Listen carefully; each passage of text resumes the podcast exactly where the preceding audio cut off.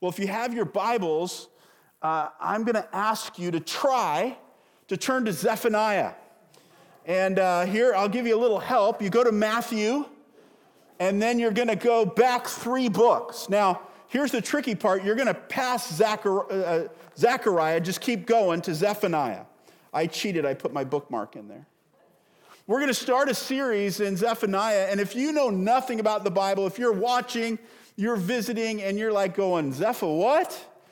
Um, let me just tell you this there's people that have been in the church their whole lives, and they're asking the same question that you are. They're just as confused. And so we're going to jump into this Old Testament prophet, and most of you know nothing about it, and that's okay. Uh, I know that the, one of the small groups did some series on the minor prophets, and so Larry uh, Stensis or Rick Jones or, or Al Caravone probably taught, a, taught through Zephaniah, so hopefully I don't, I don't disagree with them too much in my interpretation. Um, and so we're just going to jump in here, and as you're looking for that, I'll just tell a little personal story. Many of you know this. We got a puppy in December, and uh, uh, we just we lost one of the greatest dogs that I've ever had to cancer in November, and we got a puppy in December, and and so we went from a really well-trained mellow dog to a not trained hyperactive puppy. And our life has been a little bit chaotic. And one of the things that you've got to teach a puppy is to make it through the night without making a mess and sleeping. And so, one of the ways that people have always taught this is by putting a dog in a kennel at night. And we have never been very good kennel trained uh, adults to the puppies that we've had. But we were like, we're going to do it. We're going to we're going to use the kennel. And man, those dogs just cry and whimper, bark.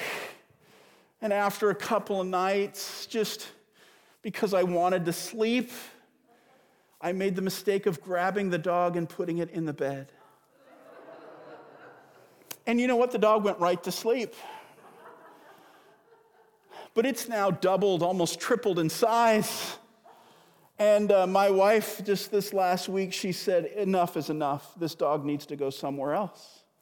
And you know, our, our, we, uh, be honest with you, our last dog slept in the bed, but it was well trained. When I would say, get out, the dog would get down and go to its bed.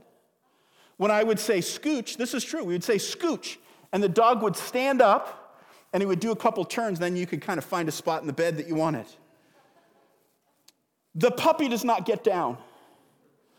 The puppy does not scooch. In fact, the puppy discovered that we had pillows and he thought that was pretty cool, so he started moving up the head of the bed.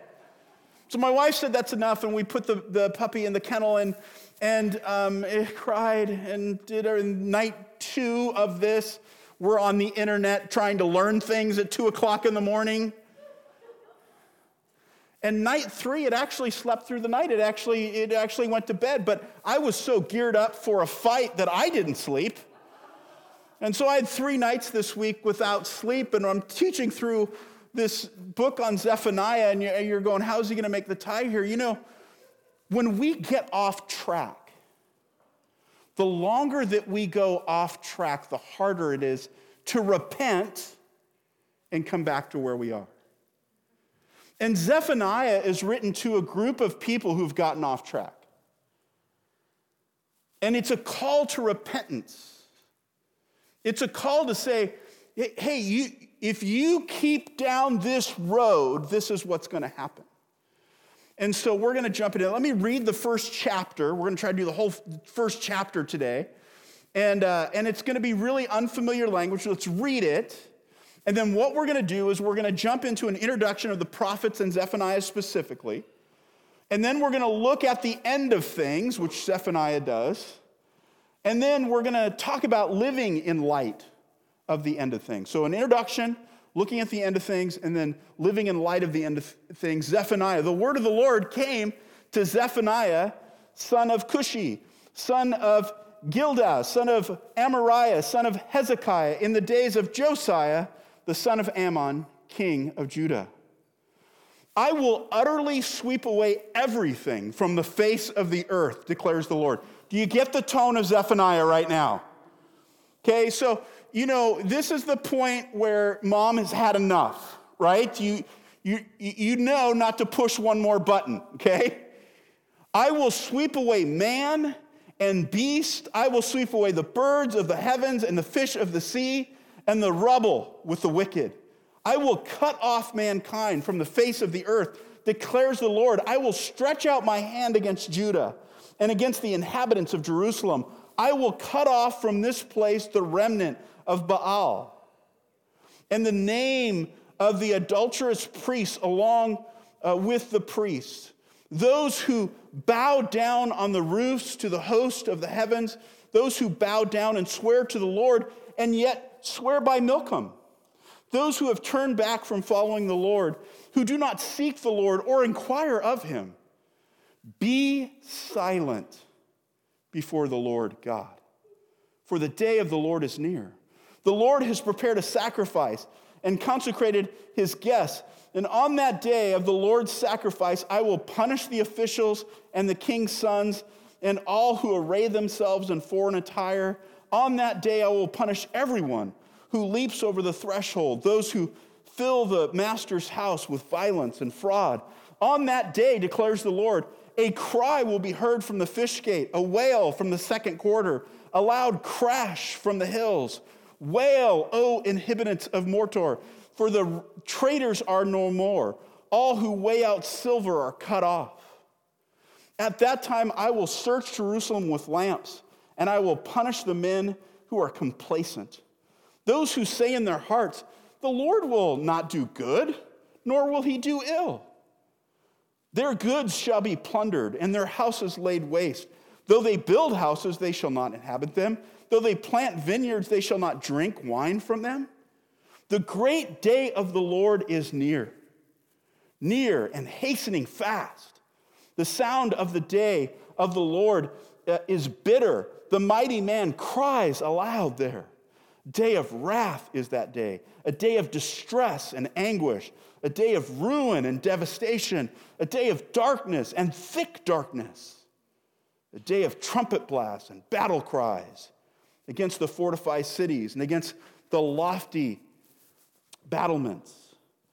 I will bring distress on mankind so that they shall walk like the blind, because they have sinned against the Lord. Their blood shall be poured out like dust, and their flesh like dung. Neither their silver nor their gold shall be able to deliver them. On the day of the wrath of the Lord, in the fire of his jealousy, all the earth shall be consumed. For a full and sudden end, he will make all the inhabitants of the earth. What a start. The first chapter here, 18 verses, it actually this movement of Zephaniah's sermon goes into the first four verses of chapter two, but there, there's where the meat is on the bone. There's a little bit of hope in chapter two. So I'm going to leave that for next week. Let me do just a little introduction to the prophets and Zephaniah, and let me just say this. Let's just deal with, with one of the, the elephants in the room. This is hard stuff. These are, these are not easy reads. We don't read this and go, oh, I know what he's talking about. We avoid this. When we're doing the Old Testament reading, we skim through this part. The prophets are difficult to read. And here, I'm just going to lay this out here. Here's why they're difficult to read. First of all, we, we don't understand the historical context. Most of us did not have Israel's history in our history classes. And so we go, oh, Zephaniah, I don't know what's happening at all around this. And so in the Bible, in your Old Testament section of your Bible, you have 12 or 17 books of the prophets. And five of them are called major prophets. Nothing more major about them except that they're longer. Okay? I, I, Isaiah, Jeremiah, Ezekiel, Daniel, and Lamentations are usually considered the five major prophets.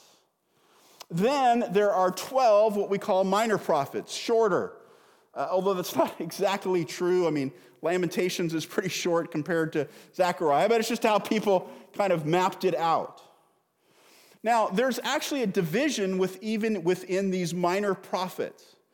Um, the first uh, one through nine of these minor prophets, if you went to your table of contents and just kind of picked it up after Lam, uh, Ezekiel, Daniel, you've got Hosea, Hosea, Joel, Amos, Obadiah, Jonah, Micah, Nahum, Habakkuk, Zephaniah. Those nine are all written before the exile of Judah. And then the next three, uh, 10 through 12 come after the exile. And Zephaniah, even though actually Haggai was written later, it kind of serves as the summary of the prophets. Now, I've shared this chart in different classes that I've taught, and you guys can't get all this, and you probably can't see it, but basically, part of Israel's history, right, is we've got creation and then the fall, and God comes in and he says, um, There's going to be a seed of Eve that is going to crush the head of the serpent and be bitten in the, in the ankle, a death blow to the ankle, and we're waiting for the seed, and we're following the story through, and the flood and, and Tower of Babel, and then God chooses this, this one man to say, that, that, that all the nations are going to be blessed through you, Abraham. And so we're following this story of this, of this group of people. And the problem is, Abraham doesn't have any kids, and he's old, and he's past childbearing years. But there's this miraculous birth of Isaac. And then Isaac has two sons, Jacob and Esau. And those two brothers don't get along, and they fight all the time. And Jacob is a deceiver, and he deceives his brother, and he has to run because his brother wants to kill him. And he goes, lives with his great uncle, and his great uncle deceives him and gives him two wives. And they start having a childbearing contest to win his love. And he ends up with 12 sons who also are totally dysfunctional. And they sell one of their brothers into slavery. And, and because of that, Joseph is able to save the, his brothers. And they, this group, this family group, ends up in Egypt, where they later become slaves. And God sends Moses and he delivers them and they come out of the nation, they get to the promised land, they go, Woo, we're here. No, they, they get here and go, Wait, we, we can't do that. So God sends them back into the wilderness for 40 years. And the next generation comes in and goes into the promised land and conquers it. And we have the time of the judges. And then we have three kings Saul, David, and Solomon. And then the next king ends up splitting these tribes into two nations Israel in the north and Judah in the south. And these prophets are written to bring Israel back to repentance. Never works. And these prophets are written to bring Judah back to repentance. And sometimes they do, and sometimes they don't. And so that's where we're picking up this, this story. The other reason why we really have trouble reading the prophets is because we don't understand the immediate context. Look at verse 1. The word of the Lord came to Zephaniah. Look, I'm professionally trained. I went to seminary, and what I tried to do is read over these names as quick as possible. I listened to uh, the Bible on, on uh, the internet. I listened to it a couple times trying to get these names, but there's you know a good hour and a half between those, and we, we read these names and it means nothing. So let me give you a little background. Zephaniah's name means the Lord hides. And he has this genealogy in here. And let me just say that his genealogy is unique. It's meant to catch your attention. And you go, yeah, genealogies, they always catch my attention, Dave. Look, usually a prophet would just say, uh, Zephaniah, the son of, and name somebody. In extreme circumstances, when somebody is trying to make a point, they will go back three generations. Zephaniah goes back four generations. And the fourth one is Hezekiah. And so, most, uh, which Hezekiah is a name that probably many little kids had growing up in Jerusalem, right? Not, not a big deal, but Hezekiah was one of the great reformer kings, too. And so, most commentators would say he goes back four generations because he's trying to show that he's related to Hezekiah, the king, which puts Zephaniah in the ruling class, the upper class of Jerusalem which is interesting because that's who he speaks to in the book of Zephaniah. And so I think he goes back there on purpose. And then we have Josiah. And so most of you um, don't know who Josiah is. Josiah is uh, one of the later kings. In fact, there was only four kings after Josiah, and two of them only ruled for three months. Okay? So uh, we're, we're right towards the end. There's about 22 years after Josiah's reign until uh, Judah goes into captivity in Babylon. He's the last good king of Israel. He's the last great reformer king of Israel. Uh, he started ruling when he was eight, okay? Boy, that seems to be kind of a problem. But he was eight years old when he became king.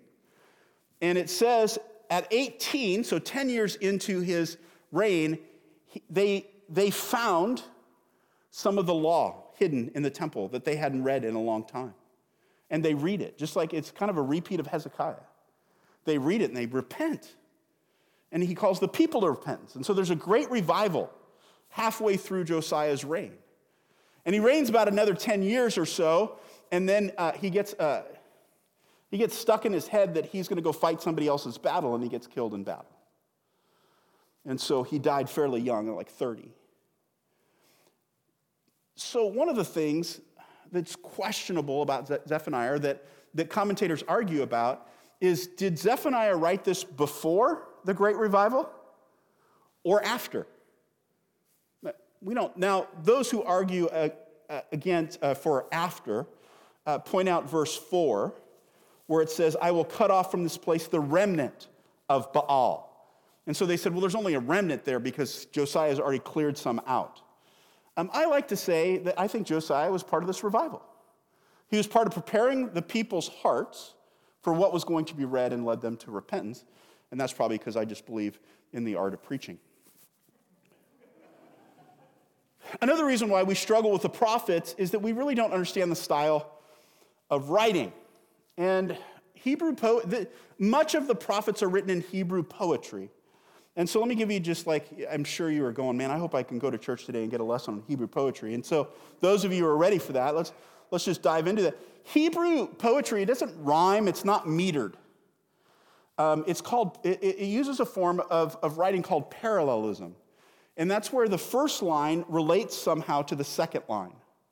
And so, for example, uh, for Sheol does not thank you, death does not praise you. Notice, Sheol and death, the argument and thank you and praise. Just kind of a repeat of the first line. That's Hebrew poetry. The most common uh, way of Hebrew poetry, or one of the most common ways, is where it just repeats, like we just said. Here's Psalm 82 3. Give justice to the weak and to the fatherless, maintain the rights of the afflicted and the destitute. It's repeating the same line using different words. So here's a little tip for you no extra charge for this. When you're reading through the Psalms and you're having trouble understanding something, Look at the next line and see if it gives you a clue to what the first line might be meaning or vice versa. Now, another way that Hebrew poetry works is that it just builds or completes the first line. So here's one that you're familiar with The Lord is my shepherd, I shall not want. Why shall you not want? Because the Lord is my shepherd. What, is, what does the Lord being your shepherd mean? It means that I shall not want. It just builds on each other. Now, as it kind of builds on each other, uh, one line uh, in, in the second. Now, sometimes they contrast, sometimes there's all, there's all sorts of different, that's just a basic introduction. There's probably about 10 more different ways line one relates to line two. But then they get a little bit more complex. And, um, and here's where you're probably not going to see this when you're reading through this. But let me give you an example. Here's the first few verses that we read I will utterly sweep everything from the face of the earth, declares the Lord. I will sweep away man and the beast, I'll sweep away the birds of the heaven and the fish of the sea, the rebel of the wicked. Um, and so what we see here is okay, there's this comprehensive line I'm going to destroy everything. And then he gets a little bit more specific human and animal creation, and he gives the moral reason why. Uh, and, and another way of reading this line is the wicked will only have the heaps of rubble. It's this idea that the wicked are the one that's causing this. Now, we have this A, B, C line thing here. Now, what we have is in the next lines of the poem, here we go. I will cut off mankind from the face of the earth, declares the Lord. I will stretch out my hand against Judah and against the inhabitants of Jerusalem, and I will cut off from this place the remnant of Baal in the name of the idolatrous priests. And so, again, we have this comprehensive, all of mankind. And then he gets specific, specifically here, Jerusalem. And then he gives the moral reason why it's because of the religious leaders. And you see, he just, he just took two little poems and put them all together. Now, The best way to describe this um, is Amanda Gorman. She was the young gal who shared the poetry at Biden's inaugural speech, and I think she did one for the Super Bowl too. Would, these sermons were much more like that. They, they might have even been sung to a certain degree. Uh, they're much, th- these sermons are very complex Hebrew poetry. And so most of us don't open up God's word and say, I want to read some Hebrew poetry today. And so that's where we're at. And, and the other reason why we really struggle with the prophets is we don't understand all the themes that are found in them. Things like the day of the Lord. And we say, well, justice and mercy. What do we do with when God is talking with Israel about the justice, injustices that they're doing? How does that apply to our culture? And because we don't want to deal with injustice, we just kind of say, well, that was Israel, but it doesn't apply to us.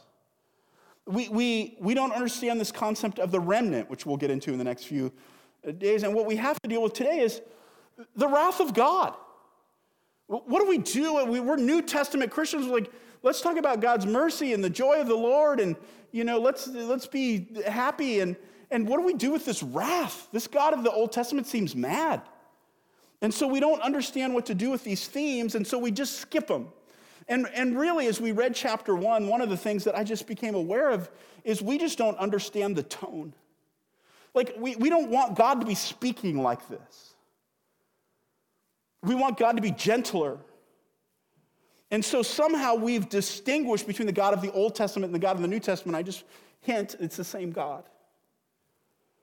And so we have to deal with some of these things. So let's jump into looking at the end of things. One of the main themes of Zephaniah, and this is why I chose Zephaniah, by the way, uh, Lord willing, after uh, Easter, I was going to teach through Revelation, and I wanted to give us a little bit of a head start on that. And so the day of the Lord is a major theme uh, in, in chapter 1. Uh, the day of the Lord, verse 7. The great day is near, verse 14. He, he repeats it several times. And so, just as an introduction to the day of the Lord, uh, a few definitions a day of wrath and destruction for rebellious individuals and nations, and at the same time, a day of salvation and deliverance for his people. Another person wrote, The day of the Lord is a period of time which God will deal with the wicked men directly and dramatically in fearful judgment. When we think of the day of the Lord, those of you who've been in the church, you think of Revelation. And in your Revelation understanding, uh, many of you have a little timeline that you've learned from some pastor or our doctrinal statement or whatever, and you're looking at it in the future and you go, Well, I think this happens, and I think this happens, and this day of the Lord. So here's just a few things just to kind of prime that a little bit. And I want to stretch your understanding of what you, maybe your little end times map that you have eventually. I want to kind of tweak with that a little bit. The, the day of the Lord is more of an event than a day. The problem is we hear day and we go, okay, it's, it's going to be, you know, whatever. What, what, day is it? May 16th? You know, whatever. And, and it's more of an event. The day of the Lord is both past and present and future. I, I forgot to put that in there. And, and what I mean by that is in, in Zephaniah here, he says in verse 7, or excuse me, verse 10, on that day, declares the Lord, a cry will be heard from the fish gate. Now, we're not talking about the pier up in Seattle here, okay? The fish gate was just a gate in Jerusalem. And he talks about the fish gate and then the second quarter and the hills. And what he's saying is when Babylon comes to destroy Jerusalem, you're going to hear people crying and wailing. That's something that is near. It's only about 22 years away. But then when he talks about, I will sweep everything from the face of the earth, that's future. It's revelation. And so many times he's talking about a, a near event and a far off event. Uh, same is true in Amos. Amos talks about uh, the captivity of Israel and the end. Isaiah looks to the fall of Babylon and the birth of Christ. So they just kind of, this, this happening near and happening far get melded together. And you, you, if you if you kind of mapped out chapter one, you would you see that. The day of the Lord is, is about wrath. Uh, verse uh, 15 A day of wrath is that day. He just he spells it out. You can't get any clearer than that. And in some ways, the day of the Lord is both unexpected and it's clearly on its way. And the New Testament says it this way The day of the Lord is like a thief in the night, right? Like if you knew somebody was going to rob your house, you wouldn't go to bed that night. But it's also like uh, birth pains, right? It's kind of like, oh, I think I felt something. I remember those days. Okay, I'm just, you know, first child, young dad. We had the bags packed. My wife goes, oh, and, I, I'm like running for the bag. She's like, stop, no. Like, well, we gotta go, we gotta go. No, no, no. And then one morning she woke me up and she said, we gotta go. Right? It's just, it's coming. And so when we talk about the day of the Lord, when we talk about chapter one here, it's really the world under God's judgment. It's the world under God's judgment. Now, I don't know if you, if you heard as I was reading that, but he's using, he's repeating words from the threat of the flood, Genesis chapter 6. Um, it's some of the same language. I will utterly sweep away everything. I will sweep away man, beast. I will sweep away the birds of heaven except he goes a little bit further. In the Genesis account, he never talks about the judgment on the fish. And, and I mean, I'm sure when you mix salt water and fresh water, I'm sure it affected the fish. But here, it seems like he even goes further. And so it's the world under God's judgment. But he also, then, in the next poem that we looked at, right, he focuses specifically on God's people.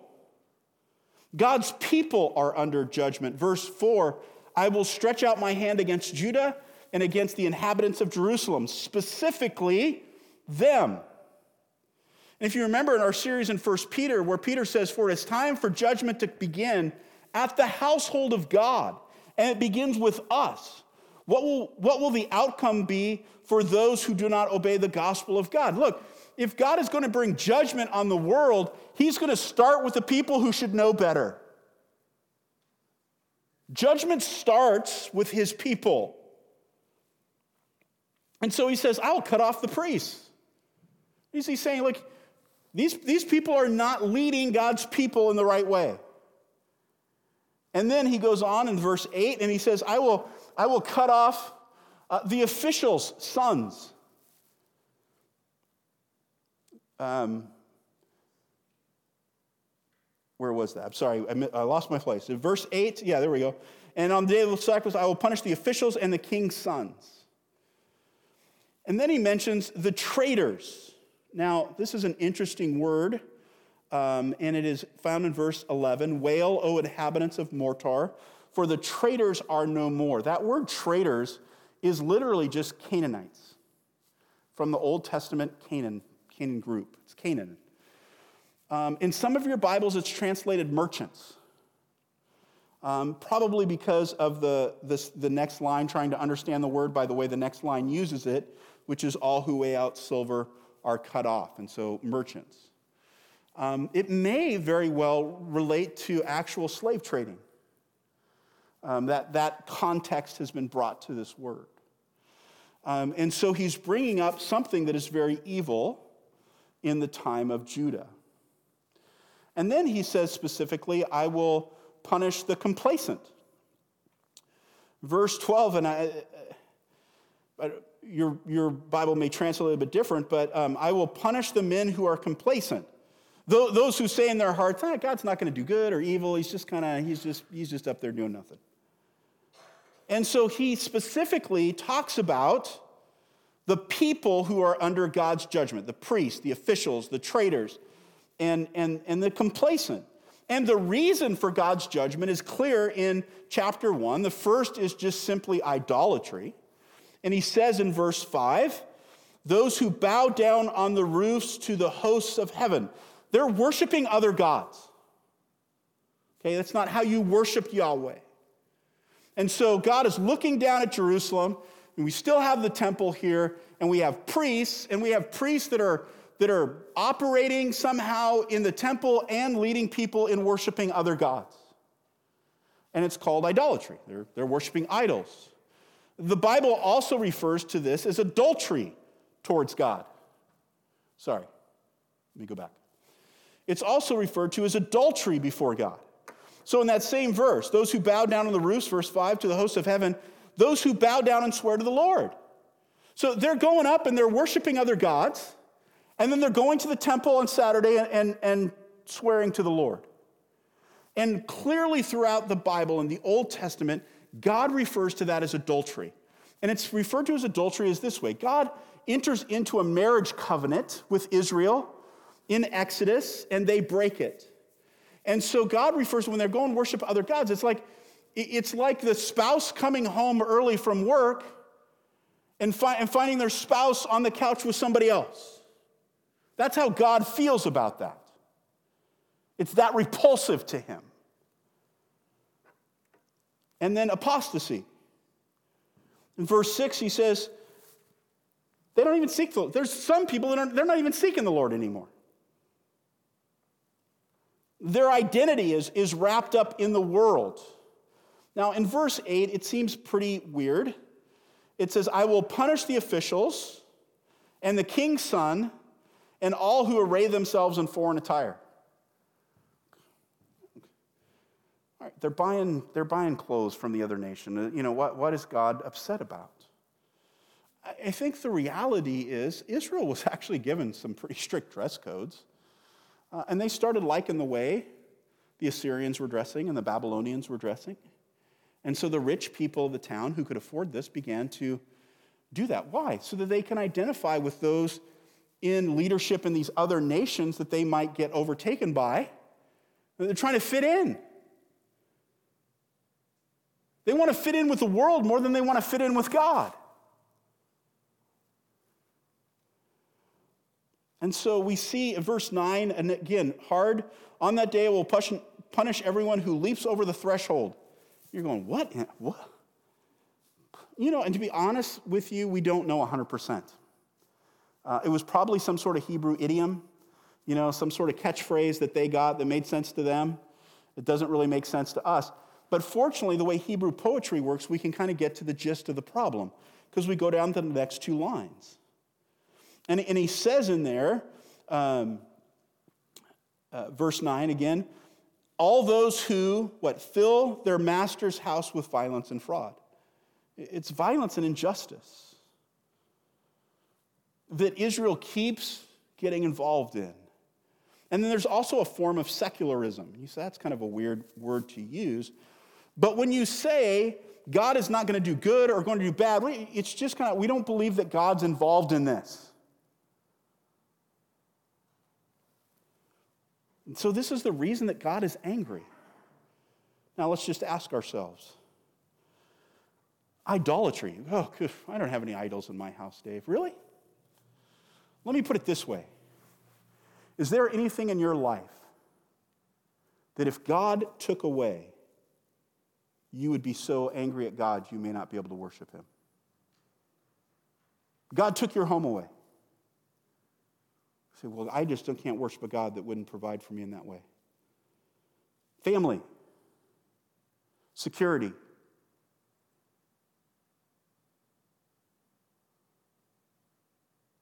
your freedoms.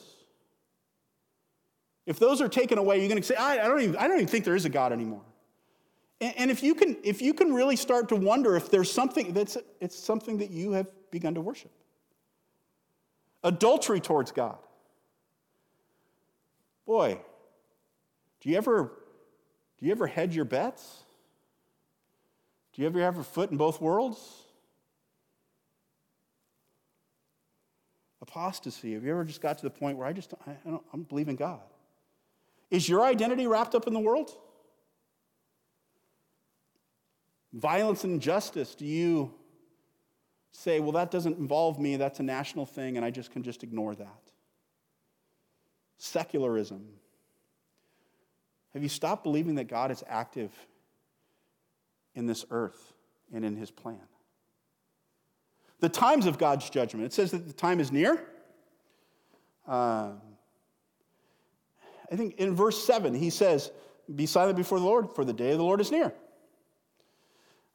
I want to just touch on this verse. The Lord has prepared a sacrifice. And I read that, I'm like, oh, this is talking about Jesus.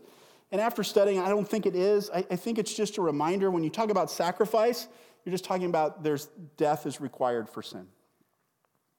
He also says that in a sense the time is far off because we haven't experienced verse 2 and 3. So I've been studying Revelation and, and reading books on Revelation from different points of view and challenging my own point of view. It's been really interesting. And one of the conclusions that I come up with is sometimes these revelations are kind of like the kingdom of God. It's both now and not yet.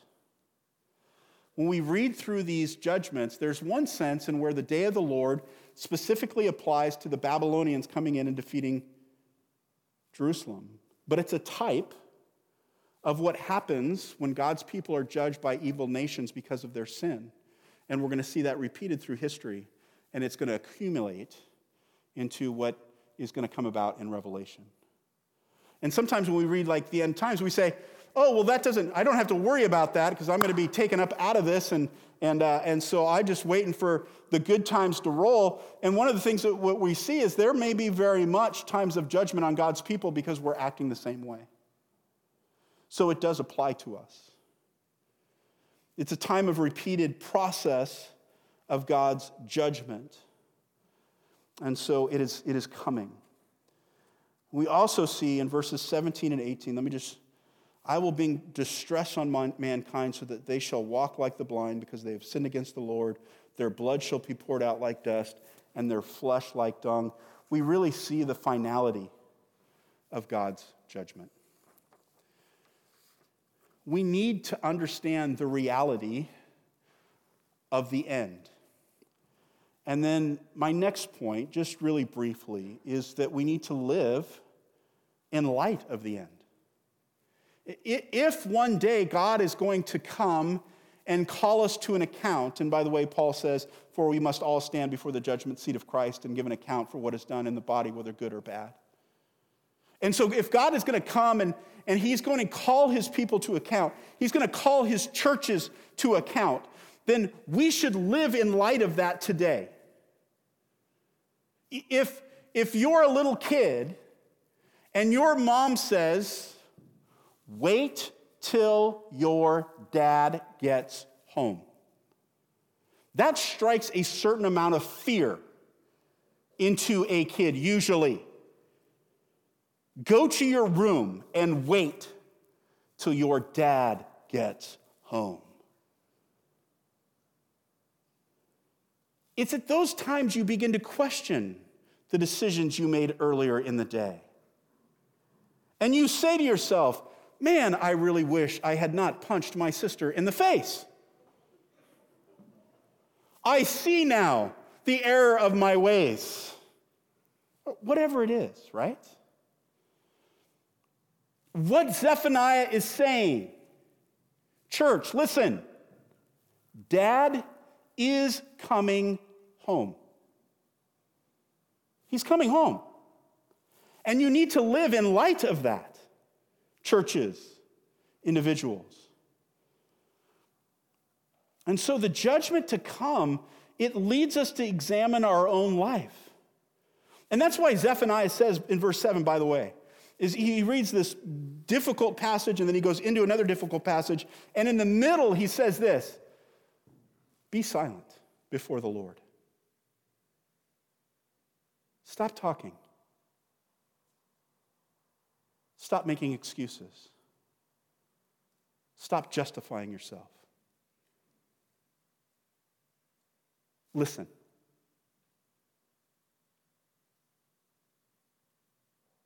Examine your heart. One commentator said this is where Zephaniah speaks to us. God is still the righteous judge of the universe, and he will no more tolerate sin in us than was the case with his chosen people in the Old Testament. If you think somehow God is just going to say, oh, nice try, you're, I, you're good. He didn't with his chosen people in Israel. Second, the judgment to come leads us to our need for Jesus. For all have sinned and fall short of the glory of God, every one of us. And, and even those who have come to Christ, we're reminded over and over again um, that if we confess our sins, He is faithful and just to forgive our sins. So we live in this process of being fallen creatures, and we need something. We can't save ourselves. We are going to be utterly swept away. Wait, time out. How can I avoid that? There's very little hope in chapter one. Don't worry, there's some hope in chapter two. But part of the hope, the hope, is that you can't save yourself. You can't do it. But because God loved us so much, He sent His Son to pay the price for our sins. Now, please understand, we are saved by grace, not by anything that we chose to do, just by our faith in Jesus. But that doesn't give you carte blanche to just go do whatever you want to do. We still are responsible for the life that we live. And so the judgment comes and it leads us not only to uh, our need for Jesus, but, but our hope in the future. I'm still bound by the sin nature. And, and the Holy Spirit is transforming me and working me and drawing me closer to His Son, Jesus Christ, but I still mess up. And I long for that day when I don't have to live with that when I am glorified, when we're living with our Savior, walking in His presence again. And I think the judgment to come leads us to mission. I mean, if we know how it's going to end and we know it's not going to end well for a large group of people, wouldn't that motivate us to want to go and save them? Man, you, you can't watch the news and not have your heart go out for somebody at this point in time. Let's just all admit Texas was not ready for snow. Okay, that state was not built for that. But, I, but we're watching people that don't have basic necessities. They're telling people to boil their water, and the people of Texas are like, boil the water with what power? Like, how are we supposed to boil water? I mean, it's just crazy. And you go, man, I want to go help. I want to do something. When you see the world come crashing to an end, church, it should motivate you. Let's go save the lost. Let's make an impact in our community. And the judgment to come leads us to a life based on the eternal. We live with this in mind. All right, so how do we apply this devastating chapter to our life? Take time to be silent before God.